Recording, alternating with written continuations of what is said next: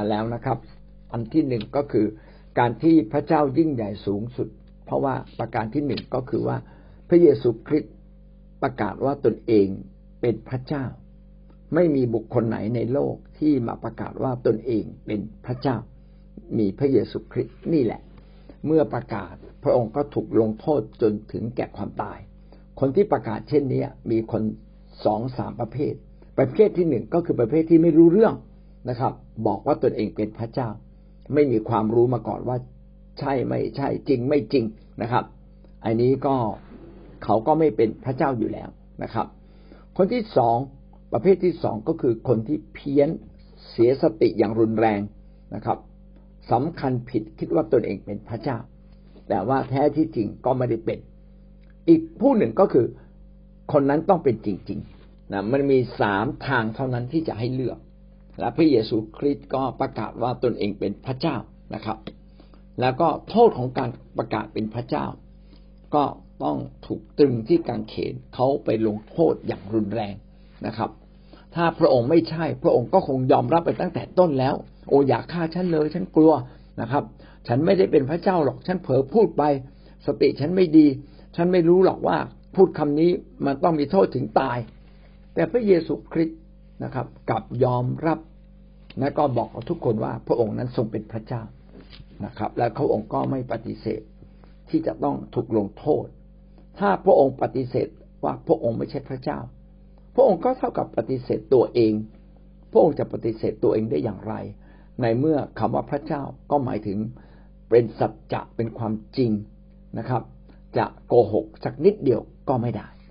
นั่นคือประการที่หนึ่งนะครับ ความพิเศษของ องค์พระผู้เป็นเจ้านะครับ ประการที่สองพระเยซูคริสต์เป็นบุคคลเดียวในโลกที่กล้าบอกว่าพระองค์นั้นสามารถรับโทษบาปแทนมนุษยชาติได้ มนุษย์ทำบาปทุกคนก็ต้องมีผลของบาปติดตัวนะครับ มันไม่จบไม่สิน้น เมื่อท่านทำดีก็มีความดีติดตัวทำบาปก็มีความบาปติดตัว แต่ความดีของเรานั้น ไม่สามารถลบล้างบาปในชีวิตของเราได้ ถ้าความดีลบล้างบาปได้ คนรวยก็ควรจะขึ้นสวรรค์ เพราะว่าคนรวยมีเงิน พอมากพอที่จะทำดีมากกว่าคนอื่นๆนะครับ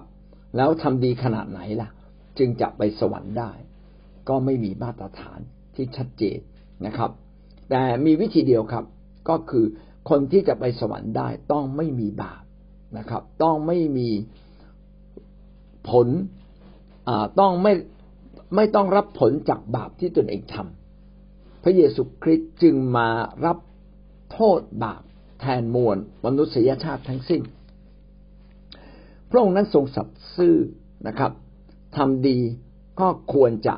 เป็นคนฝ่ายพระเจ้าทำชั่วก็น่าจะต้องถูกลงโทษในวันสุดท้าย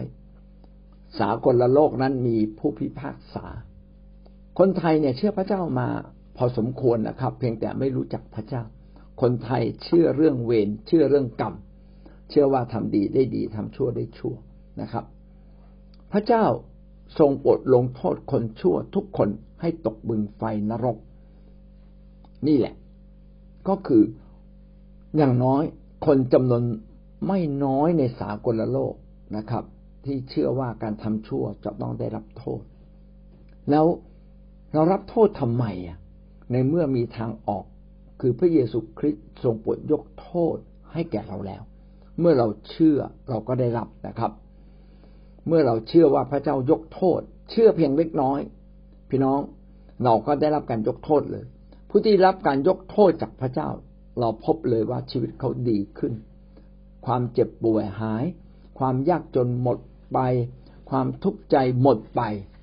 เมื่อพระเจ้ายกโทษบาปให้กับเราชีวิตเราจึง ไม่ถูกผลของไม่ถูกบาปเล่นงานนะครับ อีกต่อไปซาตานวิญญาณชั่วนะครับ ก็จะไม่มีสิทธิ์ในเราอีกต่อไป นอกจากท่านจะเปิดทางให้กับมันนะครับ นั่นคือประการที่สองนะครับ ว่าพระเจ้านั้นยิ่งใหญ่อย่างไร ยิ่งใหญ่อันที่หนึ่งคือก็คือว่าพระเยซูคริสต์เป็นผู้เดียวที่ประกาศว่าตนเองเป็นพระเจ้า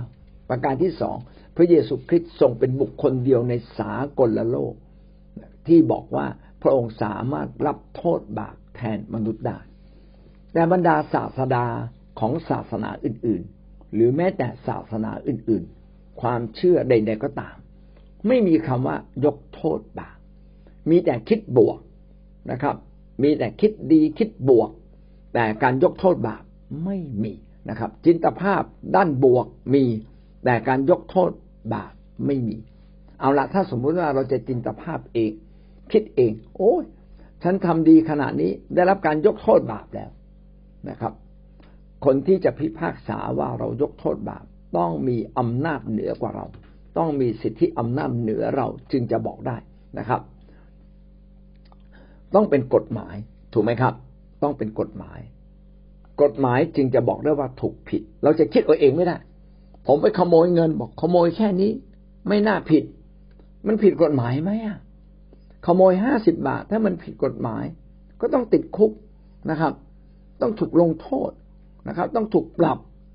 เพราะว่ากฎหมายมีอำนาจเหนือกว่ามนุษย์ แล้วอะไรล่ะ ที่มีอำนาจเหนือกว่าโลกนี้ ไม่ใช่กฎหมายแล้วนะครับ เพราะว่าถ้าเกิดมนุษย์คนนั้นตายไป ไปฆ่าคนตายแล้วก็ยิงตัวเองตายด้วย เขาก็ไม่ต้องรับโทษ เพราะว่าจะเอาโทษเขาได้ไง เขาตายไปแล้ว แต่มนุษย์แม้ตายฝ่ายร่างกาย ก็ยังต้องรับผิดรับชอบต่อพระเจ้าในฟ้าสวรรค์นะครับ วันหนึ่งพระเจ้าจะมาพิพากษา และถ้าเขาอยู่ในความผิดและความผิดยังมีอยู่ แม้ตายไปแล้วความผิดยังมีอยู่ พระเจ้าก็จะพิพากษาจากฟ้าสวรรค์ลงมา ให้เขาตกนรกบึงไฟ ดังนั้นมนุษย์ทุกคนนั้นต้องรับผิดชอบต่อการกระทำของตนเอง และต้องรับผิดชอบต่อผู้ที่มีอำนาจเหนือเรา ไม่ว่าเราจะรู้จักหรือไม่รู้จัก จะยอมรับหรือปฏิเสธ ท่านก็ต้องถูกพิพากษาลงโทษจากความบาปผิดของตนเอง หลายคนบอกว่าโอ้ฉันไม่เชื่อพระเจ้าหรอก ถ้าเชื่อพระเจ้าต้องถูกลงโทษ แม้ท่านไม่เชื่อก็ต้องถูกลงโทษ ครับ ก็เหมือนกับคนป่านะครับ คนในในป่าเขาดำลำนาไพรโอ้ย ฉันไม่กลัวกฎหมายหรอก ฉันอยู่ของฉันอย่างนี้แหละนะฉันไม่กลัวกฎหมาย แต่ไม่แม้ไม่กลัวกฎหมาย ก็ยังต้องอยู่ภายใต้อำนาจของกฎหมายอยู่ดีนะครับ เช่นเดียวกันมนุษย์ทุกคนจะรู้จักพระเจ้า ไม่รู้จักจะกลัวไม่กลัว ก็อยู่ภายใต้อำนาจ แห่งการตัดสินของพระเจ้าอยู่ดีแต่มนุษย์ทุกคนที่ทำผิด ก็ต้องได้รับโทษนะครับ แต่พระเจ้าทรงพระเมตตานะครับ พระองค์มารับโทษแทนนะครับ ประการที่สามพระเยซูคริสต์เป็นบุคคลเดียวในโลก ที่ตายไปแล้วและฟื้นขึ้นจากความตาย และบัดนี้ยังมีพระชนชีพอยู่ คือพระเยซูคริสต์ไม่ใช่มนุษย์ พระองค์ทรงเป็นพระเจ้า แม้ตายฝ่ายร่างกาย พระองค์ก็ฟื้นขึ้นมาดำรงชีวิตอยู่ เราสามารถสัมพันธ์กับพระองค์ได้นะครับ และ ในช่วงแรก ๆ ที่พระองค์ฟื้นขึ้นจากความตาย สาวกของพระองค์ก็จับต้องตัวพระองค์ได้นะครับ ก่อนที่พระองค์จะเสด็จไปสวรรค์ พระองค์ยังอยู่ในโลกนะครับ อีกถึงสี่ห้าสิบวันถึงสี่สิบวันนะครับ ถึงสี่สิบวัน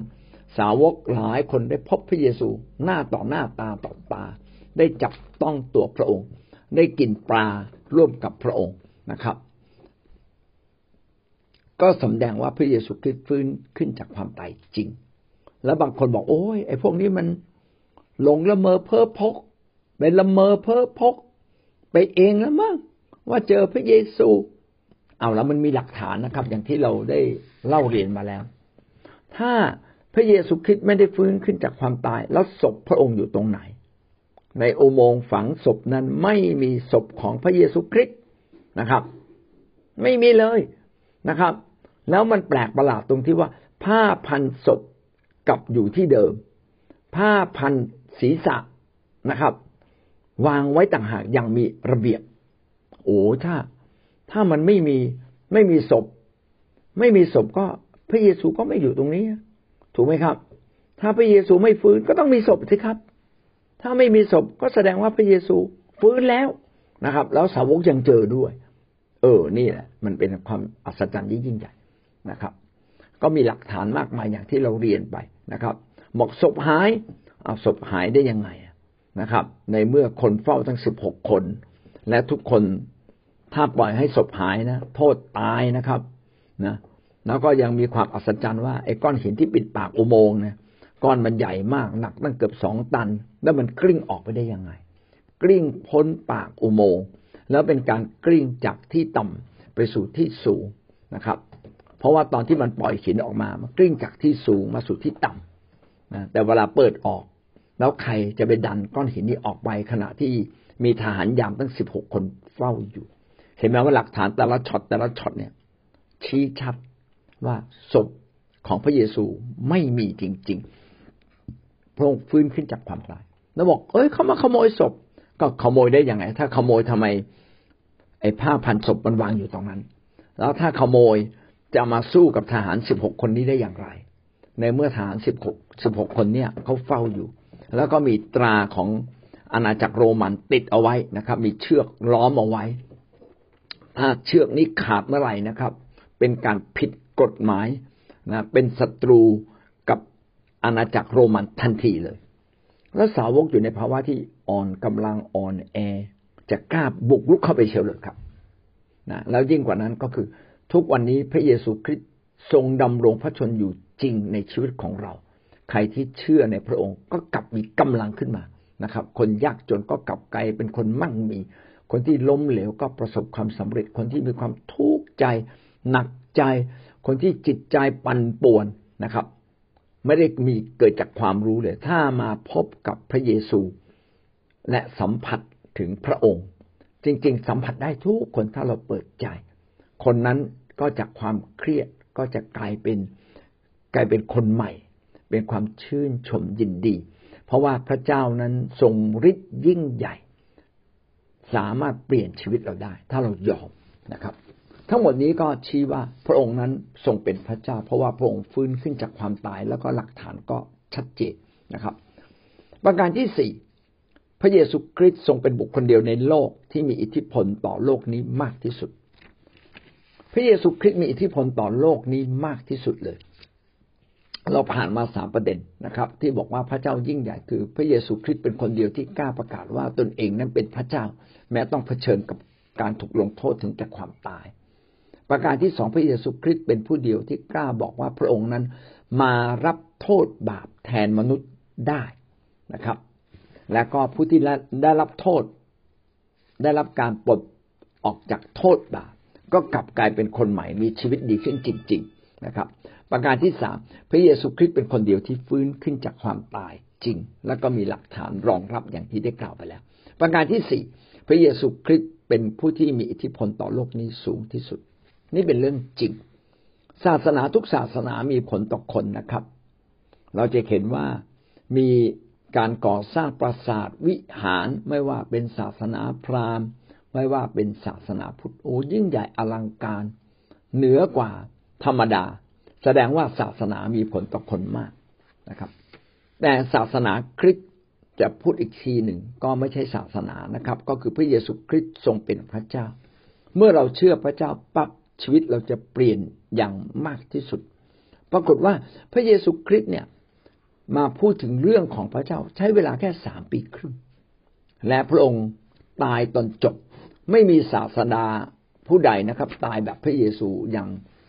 น่าสังเวชที่สุดไม่มีนะครับ มีแต่พระองค์นี่แหละที่ยอมตาย เพื่อจะบอกว่าสิ่งที่พระองค์พูดนั้นเป็นความจริง พระองค์มีผลต่อคนในโลกนี้มากเลย คนในโลกมีประมาณหกพันล้านคน มีคนที่เชื่อพระเยซูประมาณสองสามพันล้านคน เหลือเชื่อจริง ๆนะครับ และยิ่งกว่านั้นทุกคนที่เชื่อชีวิตเปลี่ยนนะครับ ยอมยอมตายเพื่อพระองค์ มีกษัตริย์มหาจักรพรรดิมหาราชองค์หนึ่งชื่อนโปเลียน นโปเลียนเป็นนักรบ เป็นนักรบที่ยิ่งใหญ่ นโปเลียนบอกว่า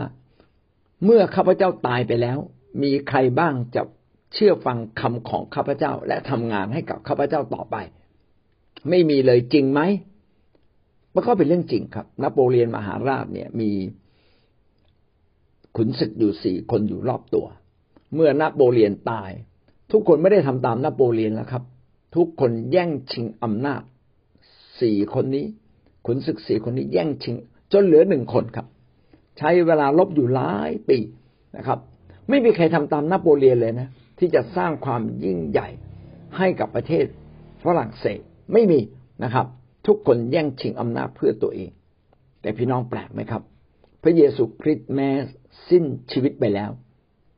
แต่ทุกคนทำเพื่อพระองค์ และไม่ได้แย่งชิงความเป็นใหญ่ กับทำสิ่งที่ยิ่งใหญ่ ให้กับพระคริสต์ให้กับพระเจ้า ก็เป็นสิ่งที่แปลกประหลาดว่า พระเยซูคริสต์นั้นเป็นผู้ที่มีอำนาจ สูงสุดเหนือทุกคนในสากลจักรวาล เลยทีเดียวนะครับ ที่เรามีชีวิตอยู่ทุกวันนี้ และเราตั้งใจจะทำเพื่อพระองค์อยู่ตลอดเวลา แม้กระทั่งวันที่เราใกล้ตาย เราก็ยังอยากอยู่เพื่อพระองค์ และอยากให้พระเจ้าได้รับเกียรติสูงสุด เพราะอะไร ก็เพราะว่าชีวิตของเราตายแล้วเกิดใหม่ เราเป็นคนใหม่แล้ว ความคิดเราจึงเปลี่ยนใหม่นะครับ ถ้าเราเป็นคริสเตียนที่ยังไม่ตั้งใจจะดำเนินชีวิตอยู่เพื่อพระเจ้า แสดงว่าท่านยังไม่ได้พบกับพระเยซูคริสต์อย่างแท้จริง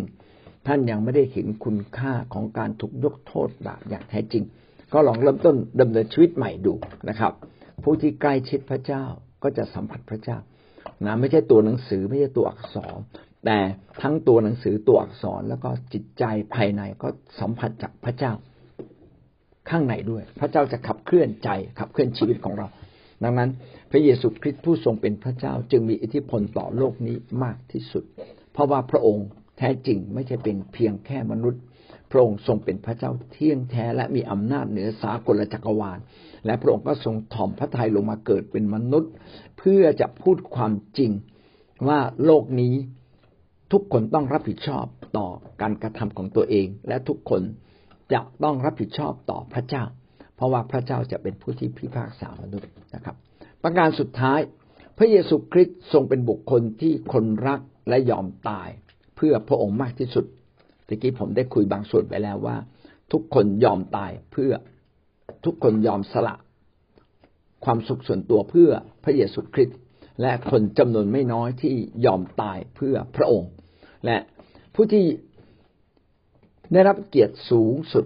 ก็คือพระเยซูคริสต์ เพียงผู้เดียวยังไม่มีผู้ใดเลย ในสากลโลกที่ยอมตายเพื่อพระองค์ มีพระเยซูคริสต์นี่แหละ เพียงผู้เดียว เพราะว่าพระองค์ได้ประกาศไว้แล้วว่าพระองค์เป็น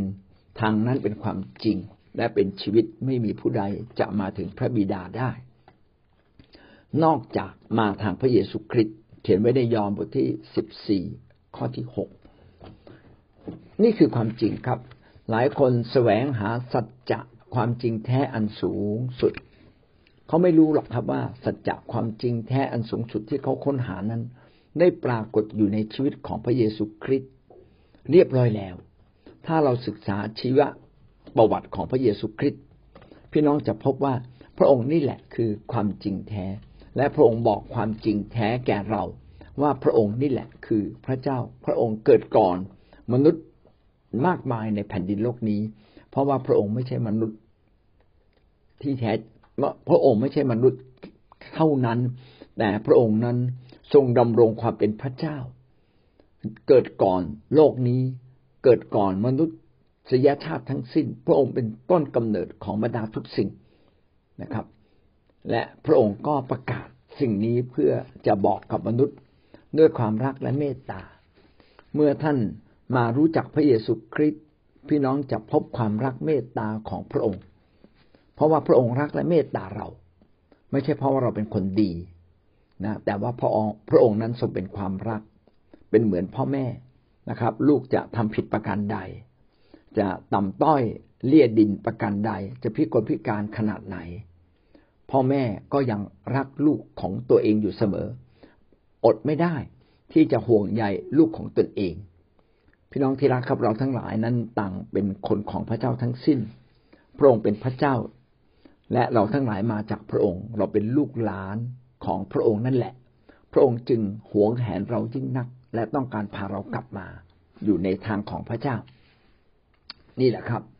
พระเจ้าจึงปรารถนาที่จะพาเรากลับมา จึงลงมารับโทษบาปแทนเราให้เราเห็นชัดๆ มาเป็นดังแกะปัสกา นะครับ แกะที่ใสสะอาดบริสุทธิ์ไม่เคยทำบาปแล้วก็ยอมตายเพื่อเอาเลือดนะครับ มาปะพรมเหนือชีวิตของเรา เท่ากับว่ามีความตายแทน มีบางบางบางบางคนนะครับ มีผู้มีบุคคลบางคนมาตายแทนเราเรียบร้อยแล้ว ดังนั้นเมื่อพระเจ้าจะพิพากษาเราก็หาบาปของเราไม่พบ เพราะว่า บาปของเรานั้นถูกชดใช้ด้วยความตายของพระเยซูเรียบร้อยแล้ว เอาล่ะผมจะจบด้วยเรื่องเรื่องหนึ่งที่น่าตื่นเต้นมากนะครับ มีผู้ที่มีชื่อเสียงดีมาก แล้วก็เป็นคนที่คนนิยมชมชอบทั่วไปในประเทศอังกฤษในกรุงลอนดอนนะครับ ชื่อโรเบิร์ตบราวนิง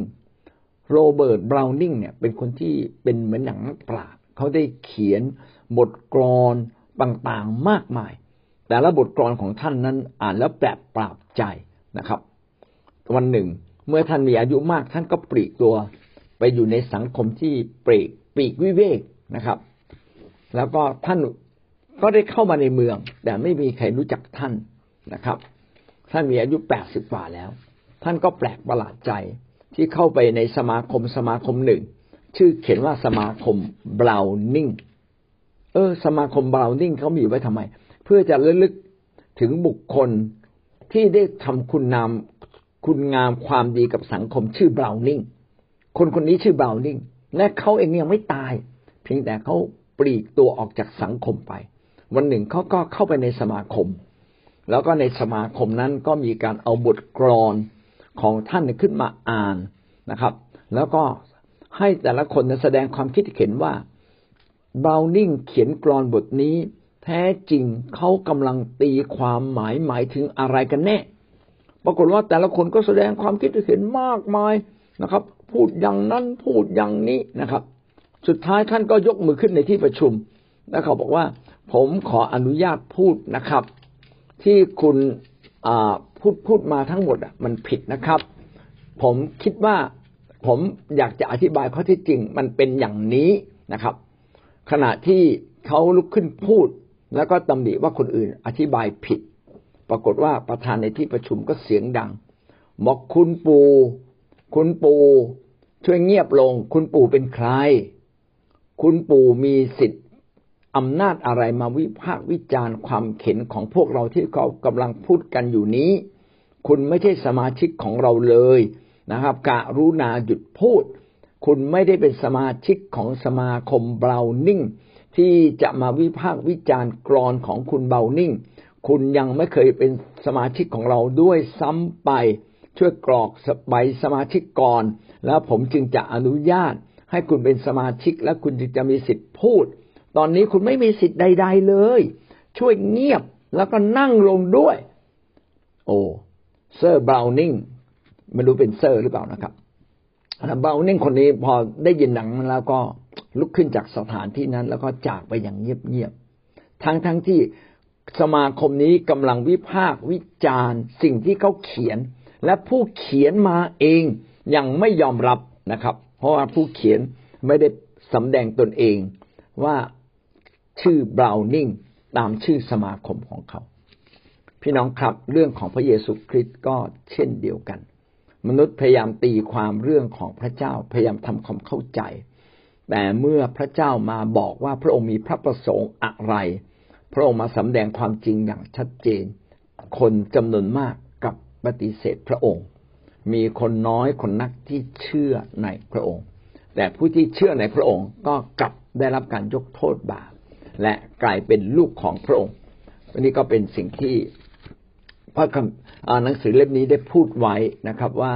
ความยิ่งใหญ่ของพระเยซูคริสต์นั้นก็เพราะว่าอันที่หนึ่งพระองค์ทรงประกาศว่าพระองค์นั้นทรงเป็นพระเจ้านะครับ แล้วก็พระองค์ทรงประกาศว่าพระองค์มายกโทษความบาปผิดของมนุษย์ได้ แล้วก็พระเยซูคริสต์นะครับ ก็เป็นผู้เดียวที่ตายแล้วฟื้นขึ้นจากความตายจริง โดยมีหลักฐานต่างๆ รับรองอย่างแนบเนียนที่สุด แล้วก็พระองค์นั้น ทรงเป็นบุคคลเดียวที่มีอิทธิพลต่อโลกนี้อย่างแท้จริง และสุดท้ายพระองค์เป็นผู้ที่คนจำนวนมากรักและยินดีเสียสละชีวิตเพื่อพระองค์มากที่สุดในโลกนะครับ วันนี้พระองค์มาสำแดงพระองค์อย่างแท้จริงแล้วนะครับ ก็หวังว่าเราจะเชื่อในถ้อยคำของพระองค์ และเรียนรู้สิ่งต่างๆ จากพระองค์ หวังว่าพี่น้องจะรักพระเยซูคริสต์เพิ่มขึ้น แล้วก็จะเรียนรู้ถ้อยคำของพระองค์ นะครับ เก็บรักษาความรู้เหล่านี้อย่างมีระบบระเบียบ แล้วก็ทำความเข้าใจพร้อมที่จะอธิบายกับให้คนอื่นฟังอย่างมีเหตุผลมากที่สุดว่าพระองค์นั้นเป็นพระเจ้าเที่ยงแท้ในสากลจักรวาลครับ